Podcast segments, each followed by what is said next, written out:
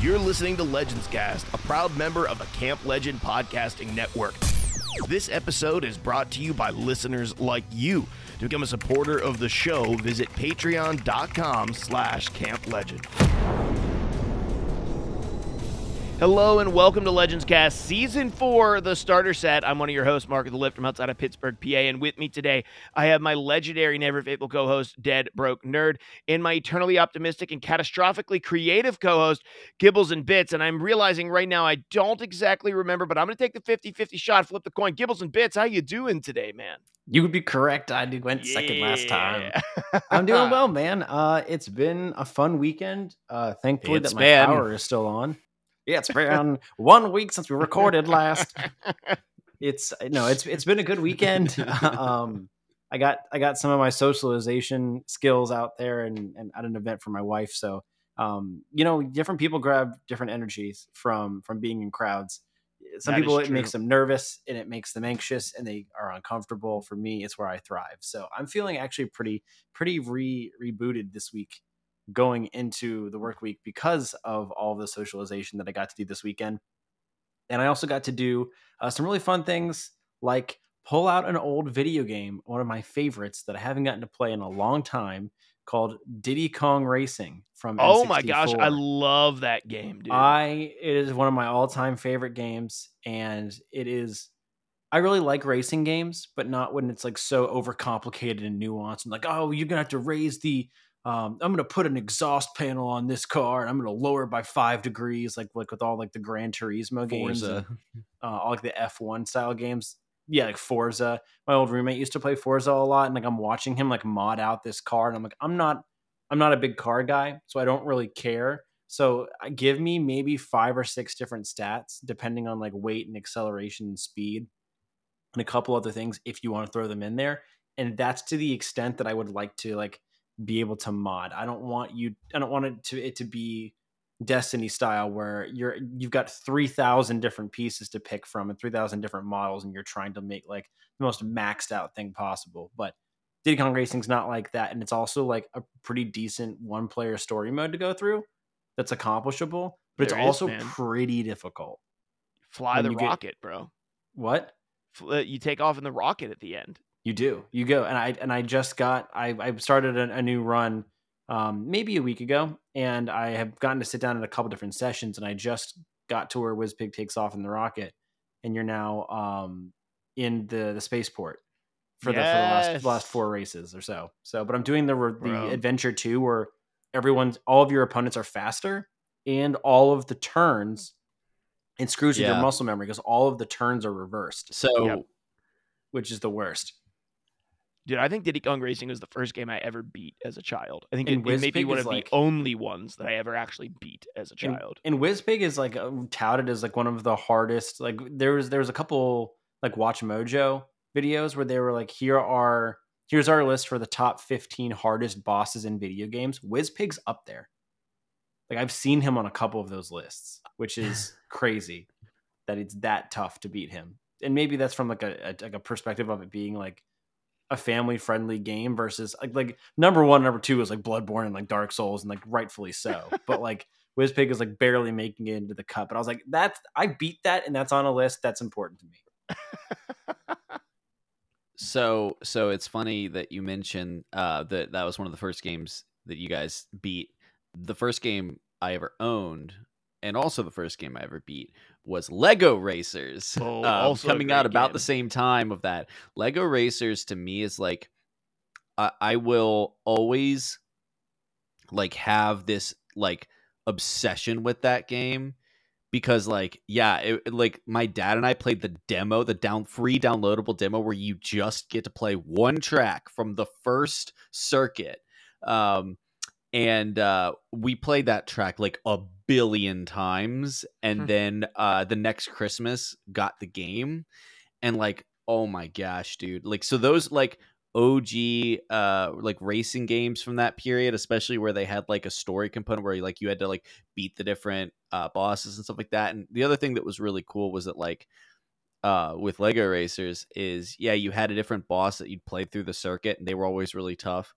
Um and uh like they did the thing that Gibby mentioned in in uh, Lego Racers 2 where like you played through the first like 5 or 4 or 5 bosses and then for the back half they took most of the circuits and like changed them slightly and or reversed the order or like added different paths and stuff like that and so like you were like oh i know that oh wait i don't know this I, I don't. It's re- it's it's all out of order. There was um there yeah, now I'm on this like mental track of like all the old like dope racing games. Um like Crash Team Racing with on on PS1 if you ever played that one. That is like it's similar to Diddy Kong Racing but it's it's even like the storyline is even further and better and more fleshed out.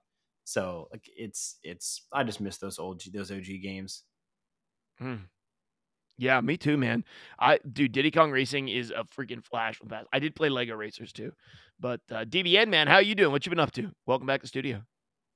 oh man thank you uh, i'm doing well um you know i've been si- since last time we recorded i've been to two uh pokemon tcg events in real life one was the um uh, release event for obsidian flames uh and then the other one was this last week uh, playing in a league challenge which is like a more like competitive thing. And i think like the top couple people in each of the different age divisions actually get a couple Oh, points for like a like the pro circuit whatever. So like there was actually good players there. Yeah not a lot of points but a couple points you know?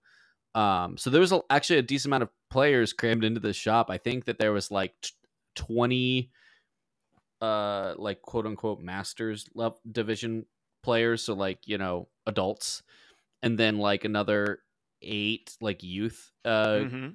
players and stuff like that so it was almost 30 people in the uh in the board game cafe that we that I've been going to and just not just going to for Pokemon, but going to for like everything. Like it's my favorite spot in Richmond now. Um unplugged uh board games cafe is the best.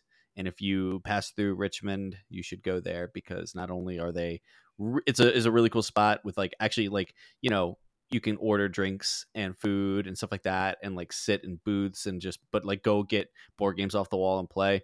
But also the owners are just so nice and friendly and um, the staff is always like hey do you want me to teach you this board game? Can i make any recommendations? Like it's fantastic. Anyways um, so uh, i literally like after i visited gibby a few months back and had such a good experience at uh, board to beers um, i was like okay i need to find a spot like that near me and i i found this place and like this has become like my favorite um, i go there once or twice a week now obviously pokemon being the new Mhm. uh, reason. But uh, but between the, the release event and the league challenge, I have won a total of one game between them. Uh, but I've been having like so much fun and having a lot of close games, having a lot of uh, you know, really uh, good learning experiences and stuff. And you know, playing the TCG live, uh, it's just a very different vibe. And and I realized that like I'm uh, a little bit less polished on like my uh like IRL competitive card gaming like um habits you know what i mean like you, you think differently when it's just yourself behind a screen and you got a cup of coffee and there's no outside noise or I'm anything usually like way that more angry too. Yeah. well maybe but you know sitting there with the cards in your hands and and you know lots of stuff going on around you and i'm realizing like wow like i'm really out of it from all those years of playing in a card shop competitively and like in the zone and i'm like man i'm having a hard time getting back into the the zone for this stuff but uh but it was just it's just been such a fun experience and like it's crazy to think that like a few months ago i finished playing like we finished reviewing tcg and i was like i don't know if i'll keep playing this and Now you're playing. it's been like a- week. yeah like a complete 180 and look is it the best card game around no it has flaws and weaknesses but it's still extremely fun and at least in my area the community around it has been so friendly and welcoming that it's been like that social component that i didn't know i needed so yeah Hmm. Counts for a lot. it really It does. does. it really does Yeah, if you find a good group to game with, man, you know that'll that'll even get me to play Dungeons and Dragons 5.0 Uh, I find a good group to game with, right? Yeah. no, uh, that's an inside joke. I just I spent a lot of time outside of D and D for. Okay, if I had a good group that wanted to play Dungeons and Dragons 4.0, I it still Uh, wouldn't. yeah, be I, it I don't think you could for that really agony. convince me to do Yeah. that. no, there's no way. Uh, anyway, well, I've been playing uh, Baldur's Gate 3 this week, so. I played a good bit of The Witcher, eh, literally basically until BG3 came out. And on top of that, my 10th wedding anniversary was this week. That's how old I am, guys. I've been Ooh, married for con- 10 years. Congratulations, my awesome. friend. Thanks, guys. We I mean, it wasn't like we did uh we did what anybody I guess has probably been married 10 years and is happy does, which is we went to Lowe's and Costco and then the Cheesecake Factory. So And then to sleep at 8 Ooh, p.m. very yeah, yeah. Well, actually, I came home and Jen read a book by herself, and I went and played board games. with my friends. um, so that was when we celebrated on the actual anniversary. Um, we just went out and, and somebody watched our kids, and we got pizza from this really dope pizza place in this. Uh, it's like a podunk little dead steel town. But there's the thing about little dead steel towns in the area that I live is they're, they have a lot of like the ethnic qualities of like the people that originally moved to that town still. And so like you'll come to one that just has like really good Polish food. Just like no one lives here, but there's a place that sells killer Polish food, right? Um, and there are all these like European joints, like, you know, and so like this this little town has this incredible brick oven pizza place. Um, and there's like nothing else there. Um, we literally like as we were driving home, we saw somebody doing like uh like Donuts a in the parking lot. weaving, like a weaving demonstration in front of town hall, like with a loom. Um, and there was like a bunch of people from town gathered to watch this looming presentation. I have no idea, but it's like that type of place, right? There's nothing else to do here. Let's go watch someone use a loom. Um, and I'll say looming exhibition. How about that? there we go. The looming exhibition, super good pizza. Um, but I've been really hooked on Baldur's Gate 3. Um, it's been it's been super super fun. I've been enjoying it. Uh, I'm playing. I've started a couple of games, but I'm playing a Half-Elf Paladin uh, with a level in Warlock. And then tonight, I have a group of three guys from our church and me who are getting together and creating a four player game. So, like in this game, you collect NPCs and you can learn their stories and stuff, but you can just as easily attack and kill all the NPCs or not take them into your party. And so, we're going to play a game where we don't take in any of the NPCs, but just the four of us play in the four player party. Um, and so, I'm excited about that. I think that'll kind of be fun. So, the group of folks that I would usually like never actually have time to play Dungeons and Dragons with. And so, I think maybe without having to have a DM and it just casually being over the internet and Discord, it it'll happen. So between Gwent and BG3, man, that's been like all of my gaming time. I have noticed this. Gwent's commitment in terms of the length of a game is longer than some other card games, especially if you have a slow moving player on the other side. And so I've gotten myself in trouble a couple of times now where I'm like to my Yeah. wife, I'm like, I'll be done. I'm just gonna play a quick five minute game. And yeah, no. I n- it's never that long. it's yeah. it's more like Pokemon TCG length, um, for sure. Yeah, I've had like, to be careful about like trying to squeeze a game in. The games are actually harder to squeeze in than some of the other games that we've played that I find it a little bit easier to squeeze games in for. You know, um, one of the best game, one of the best games for squeezing games and I thought was Duelist, by the way. But um, one of the things that uh, Gibby kind of gave me a hard time with, maybe it was you, Mark, I don't know, but one of you gave me a hard time about like, how did you? Why was this a like wind down before bed game? And the reason I realized me. I realized it's because of exactly what you mentioned. It's a little bit of a longer commitment. And so I can play a game, and if at the end of the game I'm tired, I'm like, it's time for bed.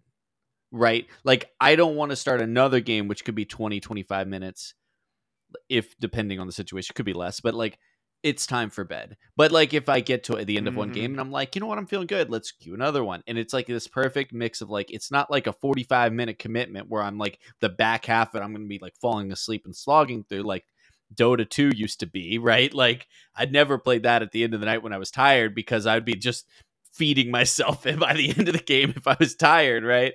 But flip side, it's like um, when something is like these short, quick hits, it doesn't let my brain wind down. And my I'll just keep clicking go again, go again, Mm. go again. So that middle tier of length, I think, is exactly what I what helps me wind down. I do the same thing sometimes with like um like Hearthstone, um, the battlegrounds battle is that what it's called?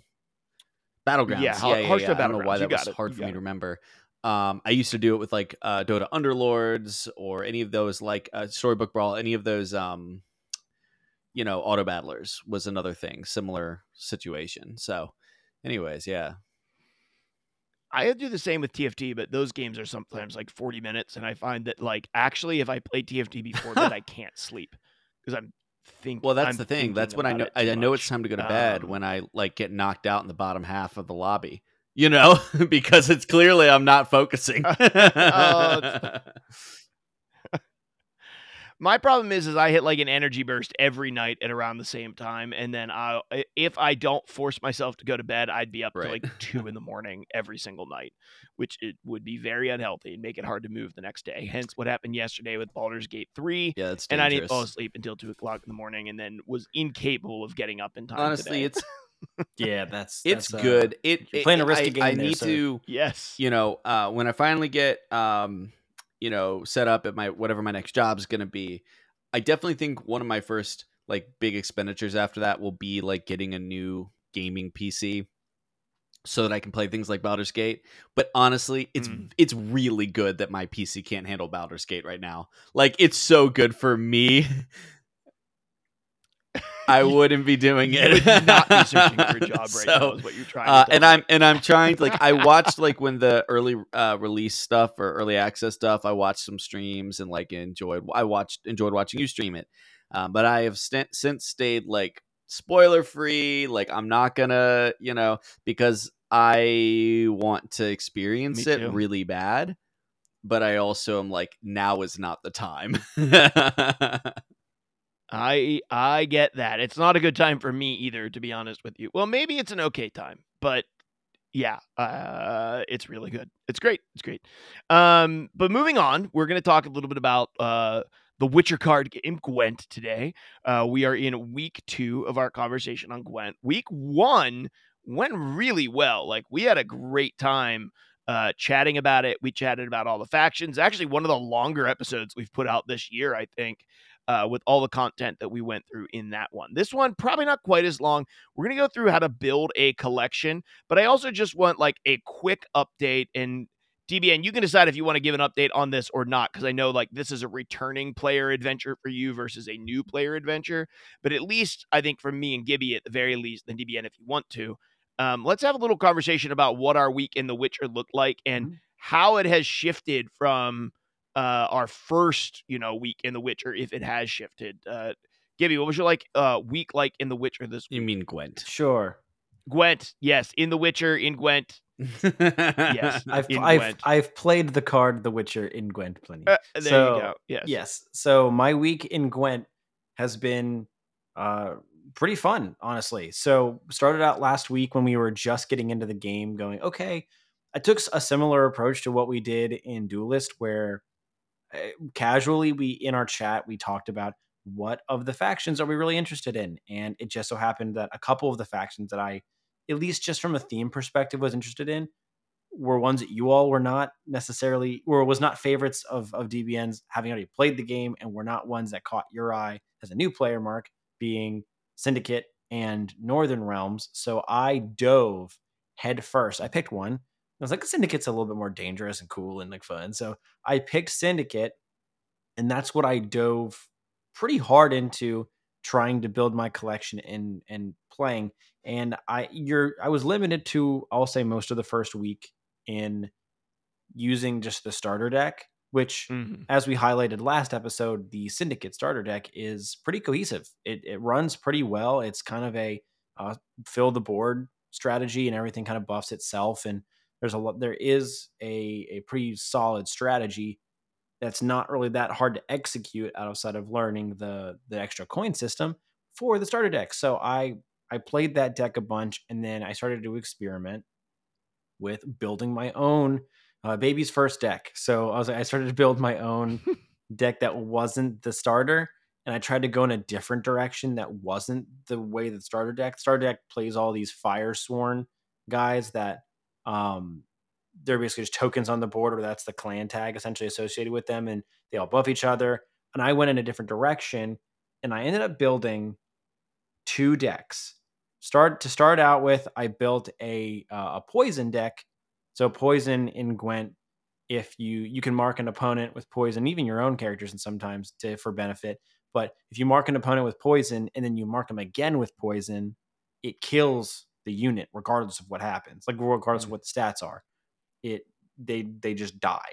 So I, I I made a poison and a bounty deck. Bounty being if you bounty put a bounty on something and then you kill it, you get that many coins from the bounty uh, for whatever their base power was. So I built this really fun kind of heavy removal deck, and as I started to get more cards, that deck started to get better and better. Um, but I'll get more into the details of that since we're going to be talking about building a collection this this uh, episode. I don't want to get so far into that. Um, but my my week overall in Gwent was I got really hooked. This mm. this game is so much fun, and I started to get deeper in my strategy and started to understand some of the mechanics and um, picking up on cues from my opponent and maximizing my resources and minimizing my commitment to where I was just winning rounds like with the slowest, like smallest of margins. And that's the whole point of the game in general. But I I I started to pick up outside of just being a base new player. And I felt less like a base new player towards the end of the week where I was like, okay, I've seen this before. I'm an, I, I, I'm, I know what I know what this is. I'm, I know what I'm playing up against. Monsters and vampires. Everything on my deck is going to bleed. Um, mm. so I, yes, I, I, I felt like a better player even by the end of the week, just because the amount of time I spent invested into the game. Um, but had a lot of fun with Syndicate. And into week two, I started to dip into. I thought I was going to really go after Northern Realms, but I have shifted a little bit. I kind of threw put Northern Realms on the the bench, and I did pick up Scoia'tael instead.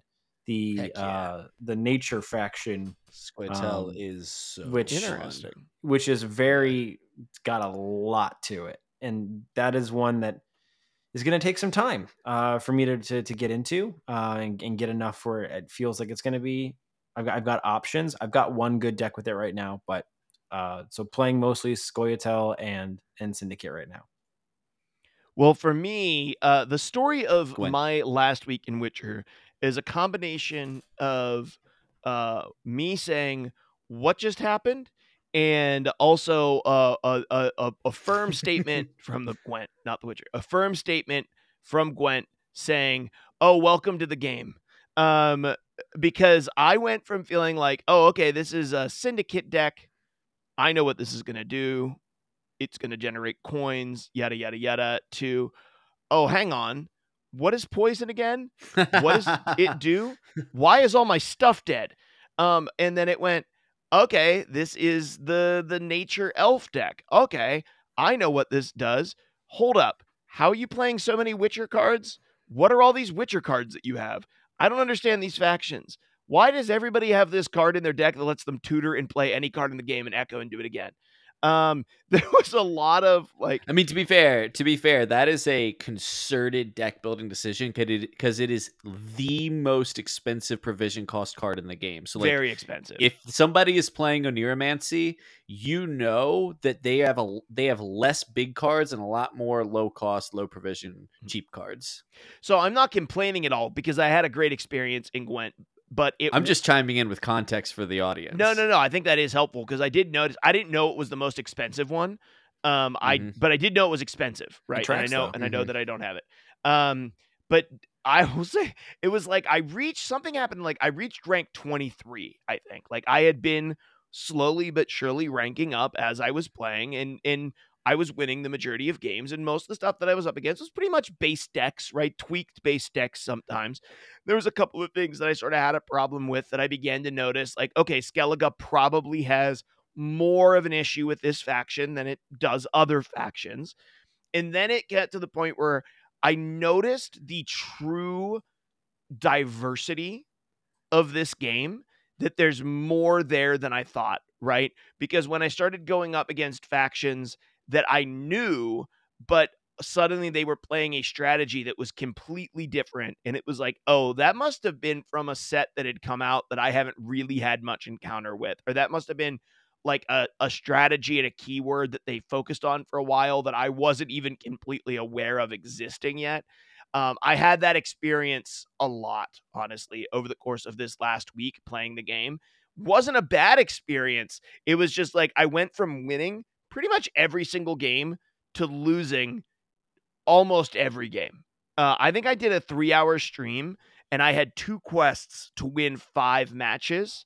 And one of them had already had one win on it. And I ended without completing either of them. Uh, one of them was still one, like the one that I had started was still a win away.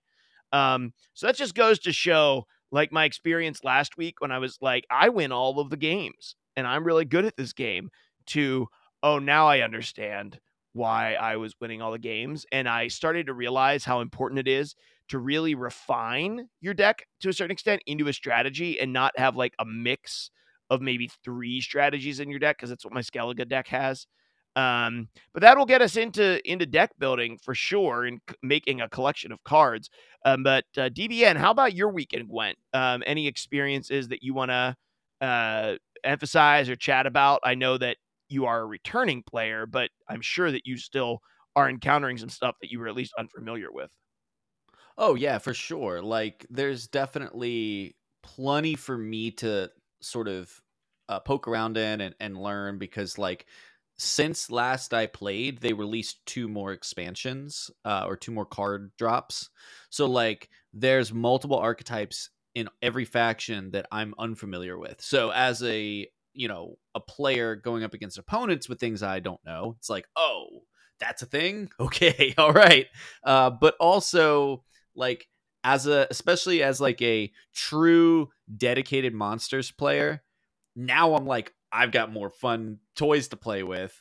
I'm gonna start like you know um, opening some. I've got some reward keys. I'm trying to figure out how I want to spend, but I also had some crafting materials. So I uh, I I dropped. Uh, I don't know if I mentioned this last episode, but I dropped some cash on the uh, most recent uh, card set that came out, which you can buy the entire thing for like 25 bucks as a bundle and just get all the cards, all premium, uh, just in one go instead I of pulling them from packs randomly, which uh, I thought was a pretty good deal since we were returning to this. So I went ahead. It, it, it is objectively a good deal if you want to get into this game because it's going to give you like half of a deck just as some, you know, each faction has basically uh, these cards that are all centered on the same theme. It's not like here's a couple cards for a couple different themes. They focused this set around like here's a new archetype that we're supporting and here's a couple bronze uh you know cards which bronzes you can play you know two copies of and then a couple golds in support of the that archetype. Um here you go so for monsters it was ogreoids i think that's what they're called ogaloids ogreoids i i need to double check.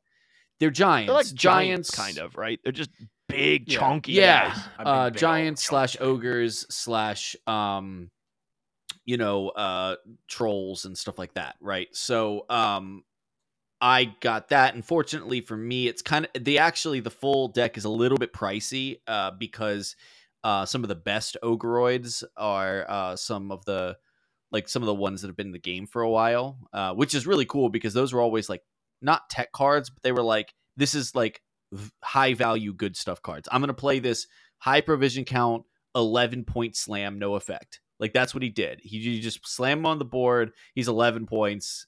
It's a good like round closer in round one or two. Um but you know they really uh reworked some of the fun stuff to be like for instance the the big legendary that they dropped in that set was king crumb and king crumb basically has uh a base power equal to number of ogres in your starting deck so like I'm running a deck that has 23 ogres, so he comes down at t- it 23 points. Oh my Um, gosh. And he's a huge provision count, and obviously I'm not running anything but ogres. So like you can't play the best tech cards from other things. Like the only card I'm running that's an ogre is uh, a um, a pretty high provision count card that allows you to like reset your um your leader ability with a new sort of randomly generated one. Uh, really fun card, Renfri. Um, for those familiar with the lore, but Oh, that's cool. um, so like, but the, everything else is ogres, so uh, it's definitely a big deck commitment. But it's it's super fun, and so I've been playing with that while slowly trying to collect enough uh, resources to. I've decided throughout the course of this month, I'm going to just focus my efforts from a uh, like a collection building perspective on unlocking the rest of the monsters uh cards. I want to get I want to unlock the entire monsters faction. So I'm just going to focus in on that while you guys play around with the other factions, especially once Gibby told me he was dipping his toes in Scoia'tael, which is my other faction that I like. Uh I said, "You know what? Uh I I'm happy to chime in on Scoia'tael. I've been playing a little bit of it, but uh, I'll just I'll just stay in my lane as a monster spammer and uh and report on that and we'll let you guys have fun trying out the other factions. Nice, nice. Well, I'm glad that you're enjoying the monsters faction. Uh, the one that caught me off guard. So I played against one of those Ogrim decks uh, Mhm. on stream with another like another viewer, um, Mhm. and it was nasty. Like the power that you can get up to is really high. Um, It, it, it definitely is just like tons of points on the board. It's not Mhm. a super like sophisticated deck per se, and that like it's actually relative. It's it's funny. I was talking to my dad, so uh, good old good old dad broke nerd or dead broke dad, uh, depending on how you want to say it. You know, he played Gwent for a long time too, and so um, he Mm. booted it up, and he was telling me he's like, you know, what's what's wild is like I feel like the game is more complicated than when we than when we left the game and when we stopped playing. And I'm like, it absolutely is. There's no doubt. Hmm. It is not a simple game. I was like, but there are still simpler strats that are competitive. Like, and so it's, I think that even a player that's newer but wants to have a high performing meta list can find something that is a little bit more linear in play pattern. Um, and so that's what the Giants feel like. But sorry, what were you saying? What else did you? What else have you uncovered in monsters? Uh, I played against a couple of decks that were like, I guess it's vampires, but a lot of like bleed. Yep. Um, where Mhm. they make all your stuff bleed and then they benefit when your stuff bleeds. Yeah, dude, the vampire package is Um, fantastic. oh. It's super fun. Yeah, I've, Yeah. I've, I've I've beaten that matchup and also lost that matchup depending on what I was playing. I was telling uh, DBN that I ran into that vampires deck where Mhm. everything they try to make everything Mhm. bleed, and I ended up making. It was the first game I ever played with uh, my new uh, Scoia'tael deck, where a lot of my stuff cleanses and purifies or gives vitality, which counters bleed. Hmm um, basically bleed and vitality will cancel each other or Yeah. i've got cards that will purify my guy. So he would make something bleed for three and i would immediately purify it. And his guy that's on the board waiting for me to take blood bleed damage so he gets bigger never does. Hmm. and i also am not getting any smaller because i'm purifying everything so he was he quit the game he quit the matchup i was like i feel bad but i also don't this is fantastic Yeah. Yeah, I mean, I definitely had a couple of of tough run-ins with the bleed deck. That it, it can get out of hand if you're not careful against it. Well, listen, we're going to talk a little bit today about how to build a collection, and I have honestly felt like in the past couple of games that we've covered that were like CCGs, um, that I- was giving advice, but I've often felt like it probably wasn't great advice um, with building a collection because I was still in the process of learning how to do that. I think that's a little different, uh, in my opinion, with this game um, because I have I felt like I've actually been given the tools and understood how to build a collection. So we're going to talk about realistically kind of three things. Um, we'll start. I'll I'll kind of start with this. We're going to talk about what to buy in the shop in terms of packs uh, in order to help you build a collection faster. Then we're going to talk about the reward pathways a little bit and Gibby, if you want to chime in on some of earning keys and redeeming keys and what that looks like. And then DBN um, wants to take us into a deeper level. It's actually one that I haven't looked at yet. Um, that sort of like after you've gotten a bunch of like the free stuff sort of at the beginning and you've learned how to, you know, unlock cards. Um, like what your goal should really be to keep that pace of unlocking new stuff going. Um, because I think you can unlock new stuff, great, um, but eventually that sort of slows down if you don't tap into this last thing that I honestly had not looked at before. Um, so we'll talk about all of those things. I'm gonna kick it off and uh, and start off by saying, hey, there is like a brand new set out and stuff, or not Mhm. set, like a brand new season, a brand new month out. I just realized that uh, that you can go check out in, in, in Gwent right now. Um, but if you go to your shop uh, and you want to know, like, okay, how what's the best way for me to start actually building a collection of cards?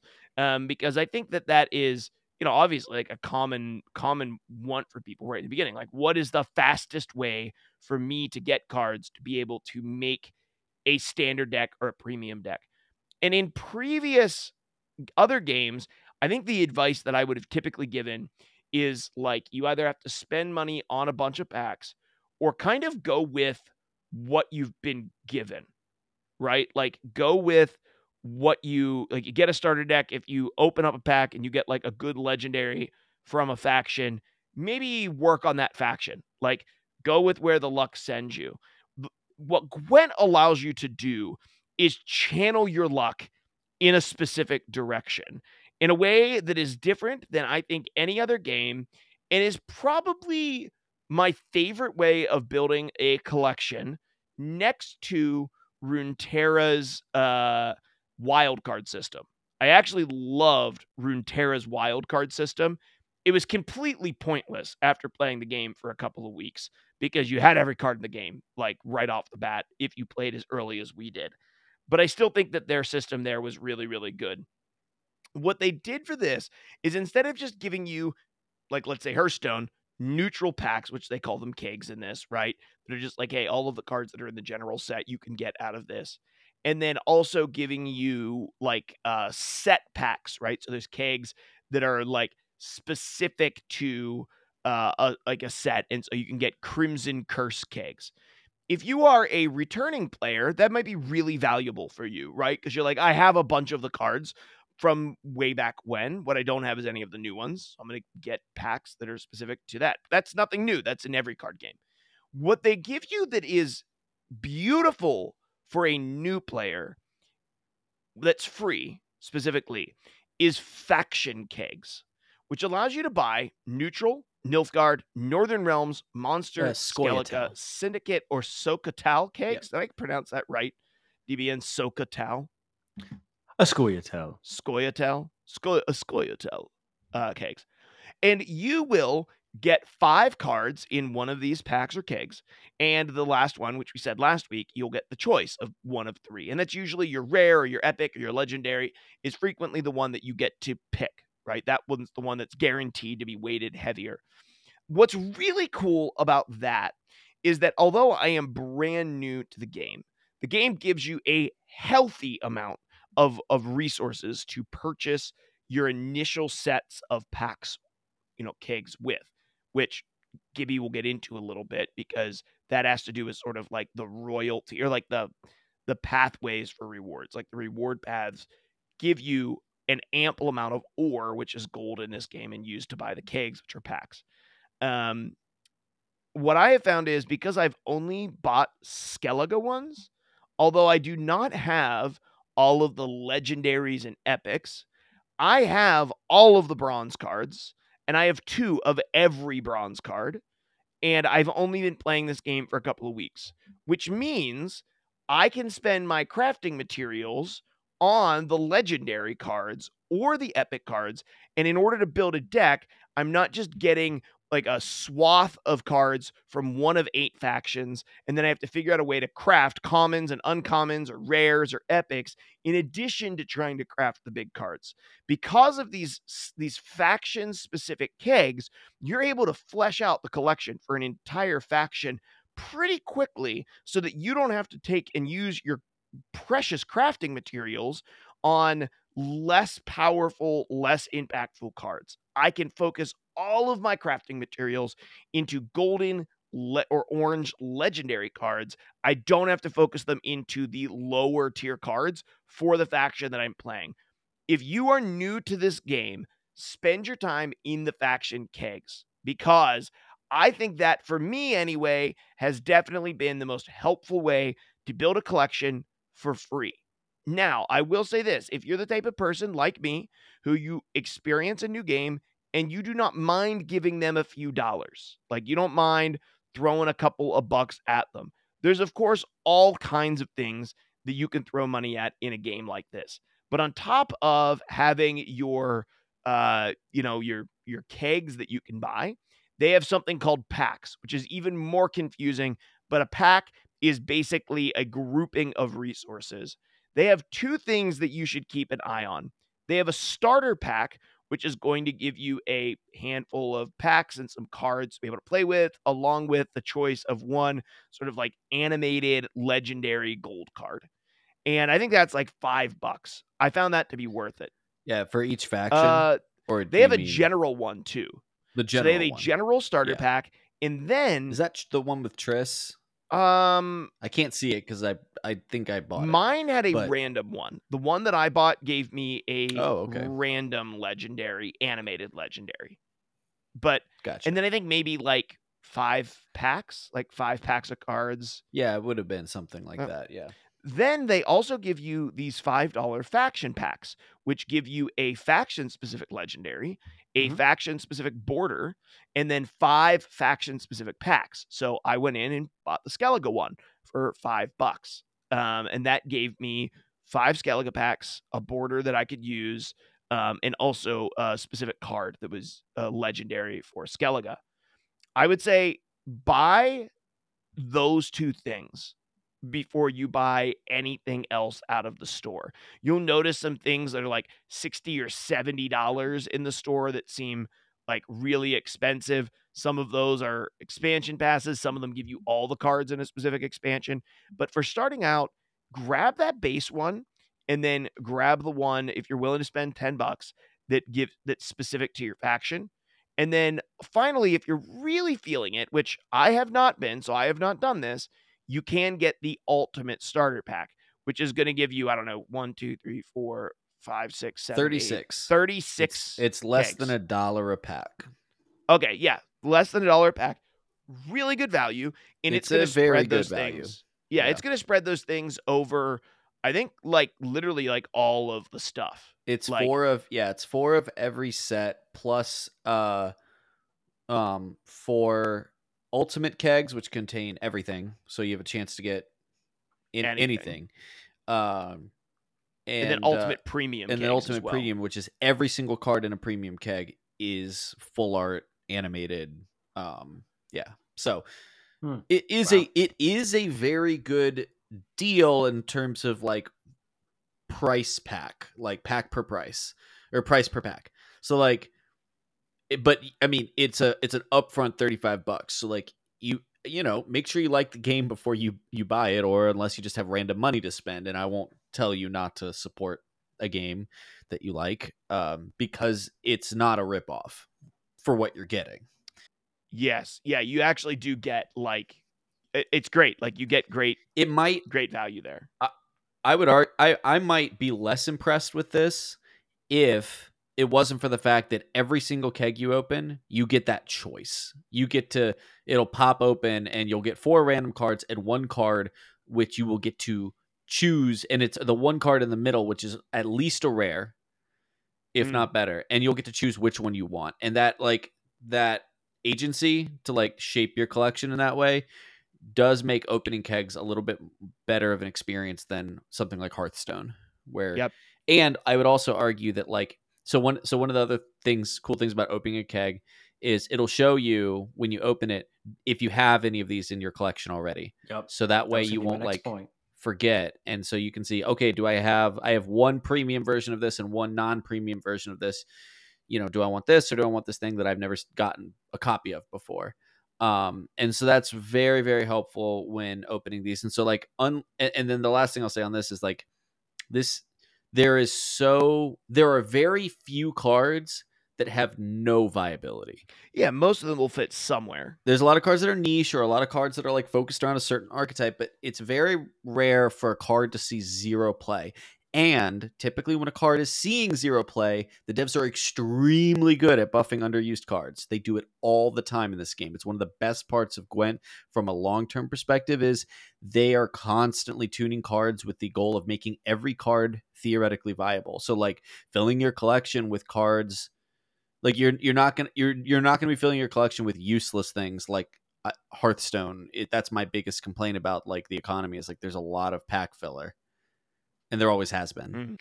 So you, th- I mean, I think our suggestion would be um, start with focusing in on a faction. Use your free resources to get faction kegs. From there, the starter bundle and the faction specific bundle for the one that you're playing, ten bucks. And if you're the type of person who feels no nothing bad about throwing fifty bucks at the game, or you begin liking the game enough that you want to throw fifty bucks at the game, then I would say the next thing that you would do would be buy that ultimate starters, which I haven't done yet. So I'm not telling you to do it just because I've done it. I haven't done it. So, um, but that's a good way to go in terms of the shop and in terms of the cards. But like every card game, there are also ways to earn other resources in the game. And these things are called keys. And then you use these keys on an enormous amount of different reward paths. And Gibby is going to tell us a little bit about how to use the reward book in the game because it's definitely something you need to use. Yes, and I am going to uh, easily and and happily take the advice and uh, additional commentary from our good friend DBN here because he knows even more. Even though I've been using some of the reward books, he definitely knows more than I do about them. So feel free to correct me wherever I'm wrong, or if you've got additional commentary on it. But the reward books are fantastic for being able to transfer those keys into uh, additional resources, whether you are trying to craft cards using um, the resource which we haven't talked about, which is meteorite power, uh, meteorite powder, or um, uh, gaining additional kegs, um, which tend to be general kegs depending on which path you're in, or getting scraps to be able to create to craft cards, or or for um, transferring those into kegs. But when you go uh, on your home screen, you'll see a tab that says reward book. And you click into that reward book, and it's going to show you a bunch of tabs at the bottom. One for all of the seasons or all of the different sets, I think, so far that have come out, where there are different paths that you can choose. Some of them seem to be based off of characters within the Witcher realm. And I would imagine it's also based off of as those cards were added to the game. Um, but uh, there are also ones that are just specific to at the at the base for each of the different factions. So I have gone through and worked the syndicate one. Uh, I went in, for example, into the year of the boar, and I believe syndicate was actually added to the game later uh, during the year of the boar, which is why their um, faction, um, their their basic faction reward line isn't in the general tab, but in the year of the boar tab. Um, so, for example, I went into my syndicate uh, line, and you started in the center of what looks like these kind of little trails, and you can utilize the keys in order to branch out your trails. And this goes for all of the different reward paths. Now, uh, most of the generic faction based reward paths um, it's usually one key per space, and it'll give you anywhere somewhere between like 50 ore or 30 meteorite power powder, or these um, different chests. There's usually three to four chests at least per um, path that give you a combination. They give they'll give you two um, two kegs and a certain number of scraps and a certain number of ore, and depending on how many of them you've unlocked, it actually goes up from there uh, in the the amount, along with these little story notes where they're giving you some background about the story. Which you and I, we, we all know that we love the lore in in games and love reading about the stories. If you're unfamiliar with some of the Witcher, the show or the books or anything like that, um, then this is a really good way to also learn a little bit about the faction if there's one you're particularly interested in. So I can say, and some of the the nodes will be five keys instead of one, but uh, Mark, you can probably attest to this early on by just playing the game. You just start completing quests you didn't know existed, and you're just gaining keys left and right, not realizing what you've done by just yeah, playing. they give the you game. a ton in the beginning. You're just playing, and like after every game, you're like, "Hey, here's some keys. Hey, here's some keys. Hey, here's some keys." Um, so yeah, you get a lot right in the beginning for sure. Yeah, so you've got all of these different keys um, that you will eventually just kind of luck into, or or you can intentionally play into if you know what you're looking at with some of the different um, challenges. That you get the keys, you get you can get the different reward paths pretty completed quickly. Like I'm I'm pretty much done the syndicate path, and I um they give you even some different like avatars to to take into the game. So some of it will be cosmetics, some of it will be actual useful resources uh, that will contribute to building your collection. Um, and then as you go back out, as you click into each of the different tabs, there are, uh, for example, like the year of the were rat um, or the year of the great oak. There are different characters um, that have, if you look closely, a symbol right next to the character's portrait that kind of tells you what faction this character's track represents. So if you're still trying to focus on a certain faction, you can go in and you can open up that year's quest line and figure out what character was added to the game for your specific faction that you're interested in and you can start completing that track. And if you're ever not it's something I learned recently, if you're ever not sure what you're missing in your collection, you can go into your profile and on the right hand side, if you're playing on mobile like I am, and I'm sure it looks somewhat similar if you're playing on a different interface, it will show you not only what uh, level of collection you've got for each of the different factions, but you can also filter by what year or what like set you you can click on a set and it'll show you how many cards you own of each of the different factions within a set too. So you may be like, okay, I see, like, for example, I have 160 out of the 240 total syndicate cards that we've been playing, and I've only been playing for a week or two. So, and, we can assume that's a lot of the bronzes. But if I can, if I go through the specific years, I can figure out what factions or or what uh, years and, and seasons I'm missing the most cards from, and I can go start working on those quest lines to unlock uh, kegs that are for those specific years or just take my take my ore or take my keys to the shop and go go visit shoop and get some uh, some kegs for those specific years so there's a lot of tools to tell you where you're missing and where you should be focusing your keys on the reward book is rather deep and mm-hmm. it's going to be a long time as a new player before you get anywhere close to filling out full pages on a lot of the page on a lot of the reward book pages. So it's it's important, I think, even as uh, Mark and I move from new players into somewhat medium eh, intermediate players uh, in the coming months, if we continue to play Gwent, or if you're already an intermediate player or an experienced player, it's important at all stages to continuously refer back to that reward book and utilizing the resources if you've got something that you need. As and even as they add more content to the game, um, just utilizing the resources that you're accumulating by completing quests, whether they be short term daily ones or long term ones in the challenge book. Yeah. So I will say this just as one little little thing caveat is when you first join uh, into your reward book, you're only going to see six options, um, one for each faction, and they're kind of like starter paths. They're inexpensive to complete, and they will give you quests. And those quests you'll need to complete to continue moving on the reward path. And those quests will typically give you good, epic, legendary, or staple rare cards that are going to be part of your specific faction. Once you completely finish any one of those six factions, it will open up every other reward page for you. Now, just to be clear, there's only 15 locations in these factions. In each one of them is pretty inexpensive, like a single key to go to. If you look in like the one that I'm in right now, which is like I don't know, it's it's uh it's I, I guess it's like a Skellige one, like a future Skellige one. Um, I mean, we're we're looking at something here like uh, there's 37 just in one of the six pathways that are here. And then there's another six that each have 28. And then there's dozens of paths that I have not even unlocked yet. My point is, is there seemingly almost as a new player a limitless number of rewards that you can gain inside this game. I'm sure if you've been playing it since the beginning, maybe that's not the case. But for me, it's like nope, the it's like limitless rewards. I'll never be able to churn through all of the rewards that they give you access to um in these books. I'm only on like my section, my second or third like run at one of these things and I've been playing for several weeks and there's dozens of them.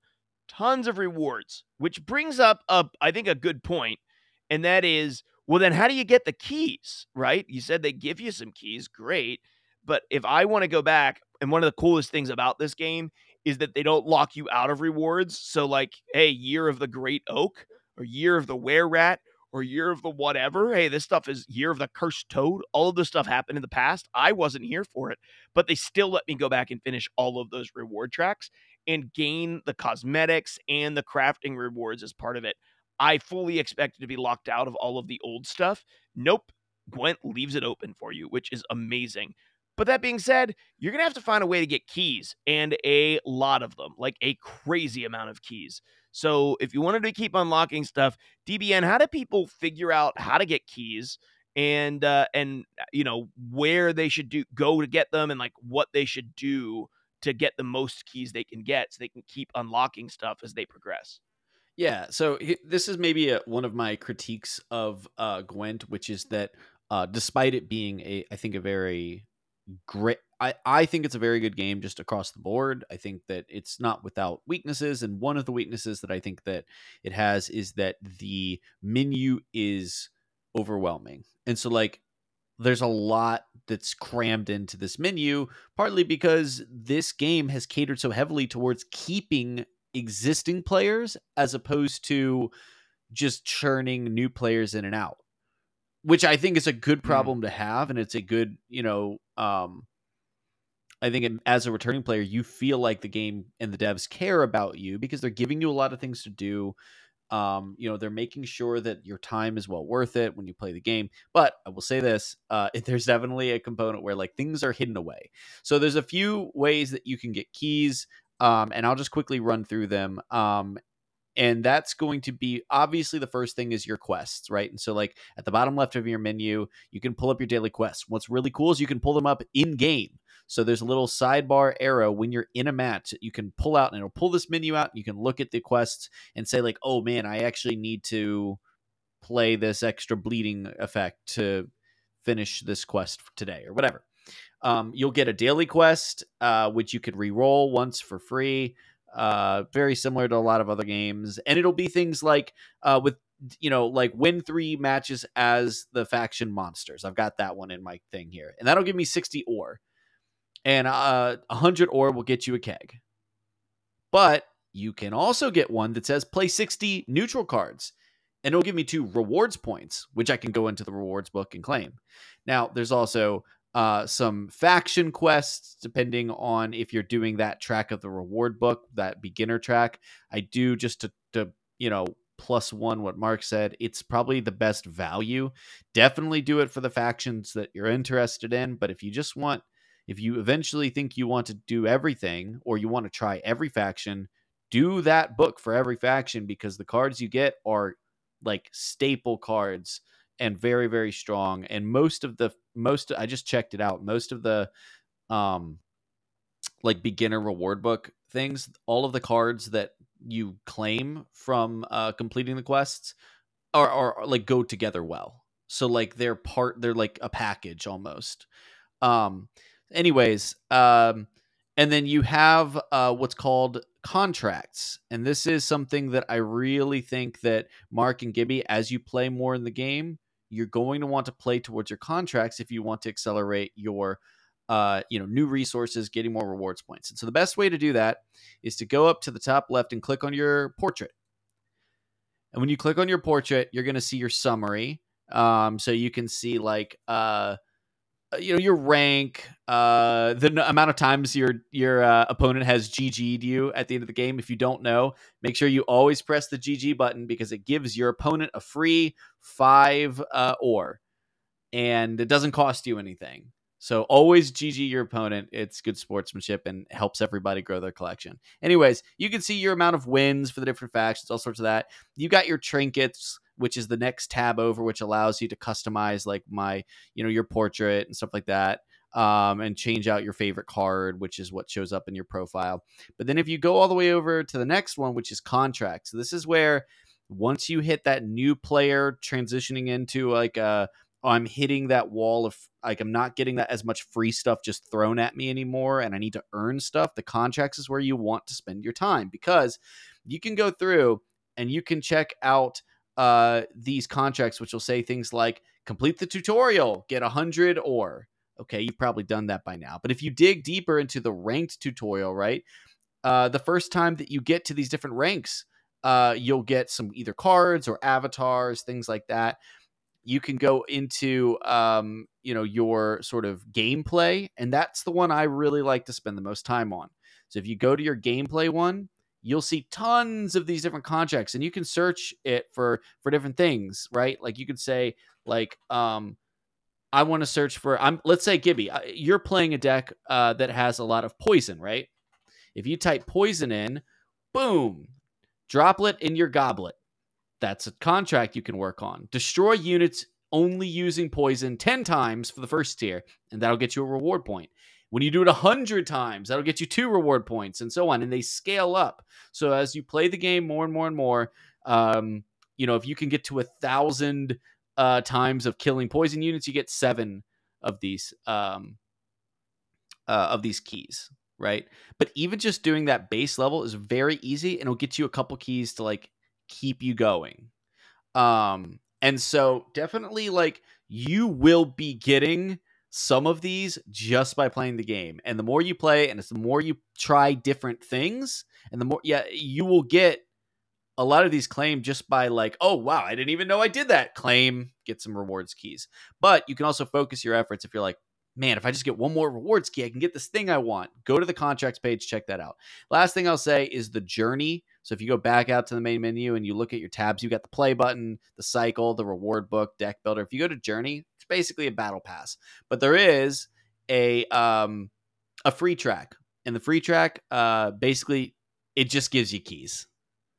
And so that's the other way that you're going to be claiming keys is by advancing your little um thing and there's a uh um like there's there's basically journey quests and stuff like that and just by playing the game you'll advance along that track you can also of course um upgrade it um if you want and uh unlock the premium version and stuff like that but there's a lot more to the journey and i'm not going to get into it because you can switch between a few different tracks Hmm. um Can I say one thing about the journeys? the yeah the yeah go ahead gibby I didn't click into the journey tab until about 30 minutes before this stream. Yeah. And I have found out if you have progressed your journey, mm-hmm. it doesn't give you a notification that you've progressed your journey and it doesn't give you the keys you got to for having done it unless you go and you don't even have to like you just have to click into the journey tab. Yep. Because I just clicked into the journey tab and it, it was like, oh, bam, bam, bam, bam, bam. Right. You're not at level one anymore. You're at level 10. Here's 22 keys that you just earned. Yep. And I was like, oh, I've got keys in the in the bag that I didn't know I had that I could have been spending this whole time. Right. So so make sure that you're clicking in to the menus. That just seems to be the way the Gwent interface works. Is Yeah. You have to visit the specific places within, for the most part, Mhm. you know, with the exception of some of the contracts or some of the uh, the daily challenges, they will kind of pop up on your screen post game and be like, click on this, and then you'll be like, oh, I got a reward. But some of the And menus so- you do have to click into it. Right. And so each journey that and you, so you can switch between them. So if you're like, boy, I really like Geralt from the show, um, you know, I'm gonna do his thing, and that will allow you to obviously just get keys if you want to play for free, or you can uh work on your um if you want to pay to unlock it. And I think I don't remember how much it is. I, I never do. Uh, but if you want to pay to unlock, you can get some really sick cosmetics as well as a couple cards that are related to those characters. A lot of the big characters you would recognize from the show have multiple cards and multiple versions of of that. So Geralt, you get one when you first play the game. I think he kills like a nine power or higher when he comes down. But there's other It's a pretty versions. strong card. Yeah, and, and there's a lot of, and they're mostly neutral, the ones that are in this. So, um, my recommendation, of course, is focus on you know one track and and usually the higher you get you'll hit these thresholds where like boom i get five reward keys whatever. But um and so i'm not going to break down all the different rewards tracks because i don't even know what all is in there and which i can't re- make a recommendation on which one to go through. But um similar to your quests at the bottom left corner you have a journey tab and that has different quests that support advancing your journey and those reset every week. So um that's pretty much it. All right. Awesome. um that is how you get keys.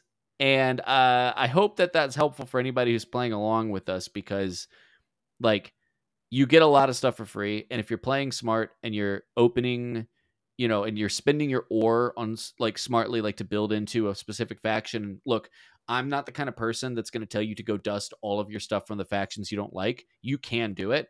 And i think mark did that. And you can get a meta deck built relatively quickly with those sorts of strategies. Um and i typically have never suggested that for new players in games where there was a lot of crossover. So things like um elder scrolls legends when we played that that was a strategy that some people pursued like i'm going to dust everything in willpower and then you know play all the other factions or whatever. And i've never been a proponent for that because of the amount of you know deck building um sort of overlap but Mm. Gwent is a game where focusing on one faction is mathematically rewarded. And so I th- I will make the recommendation that do what we've done. If you're new to Gwent, you want to try it out, look at the factions, see what Uh, you know seems cool. Take our, you know, I last episode, if you're just tuning in, last episode we broke down what each faction kind of likes to do, what their theme is, but you can also go look this stuff up. You can go there's plenty of articles out there that'll help you like figure out which faction's most interesting. But the reality is is that like this game will it, it, it will be hard it will be hard to be competitive if you spread out across all the factions. So focus on one or two factions. Like I, you know, it's both a boon, you know, and a and the bane of this game is that like it wants you to be a faction loyal person. They used to run faction events where every the entire player base would compete and you'd have to lock in a faction. And if you played that faction anytime you got a win it went to the big community tally. And so uh you know they would they would run these faction wars and stuff like that. And i don't know if, when they've done that i don't know if they've done that recently but um the game encourages you to be become a faction loyalist and everything built in the game is built around that now obviously when you play enough you'll get to play everything but um as you're building your collection that is truly just as a as putting a little bow on this part dedicate yourself to one or two factions and that will result in you having great experiences and strong decks Absolutely.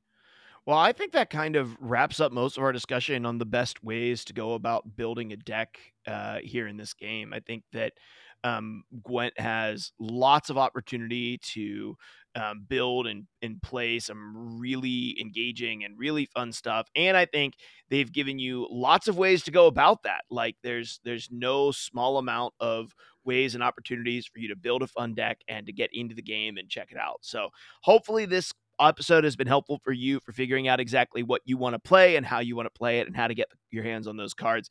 Next week we will come back and we'll have a little bit of conversation about um uh after that about building kind of like um uh, meta decks and what that's looked like for us and why Mark has done nothing but get his butt absolutely kicked in this game and he can never figure out what's happening um and uh and if we would uh you know the week after that what what our kind of final thoughts are and if we're going to keep playing it um once again appreciate you guys tuning in for this episode and, and please come back for the next one Thanks for listening to this episode of Legends Cast. You can join our podcast community by joining Discord using the link in the description of this episode. You can become a supporter of the show by visiting patreon.com slash camplegend. And don't forget to check out all of the other shows in the Camp Legend Podcast Network.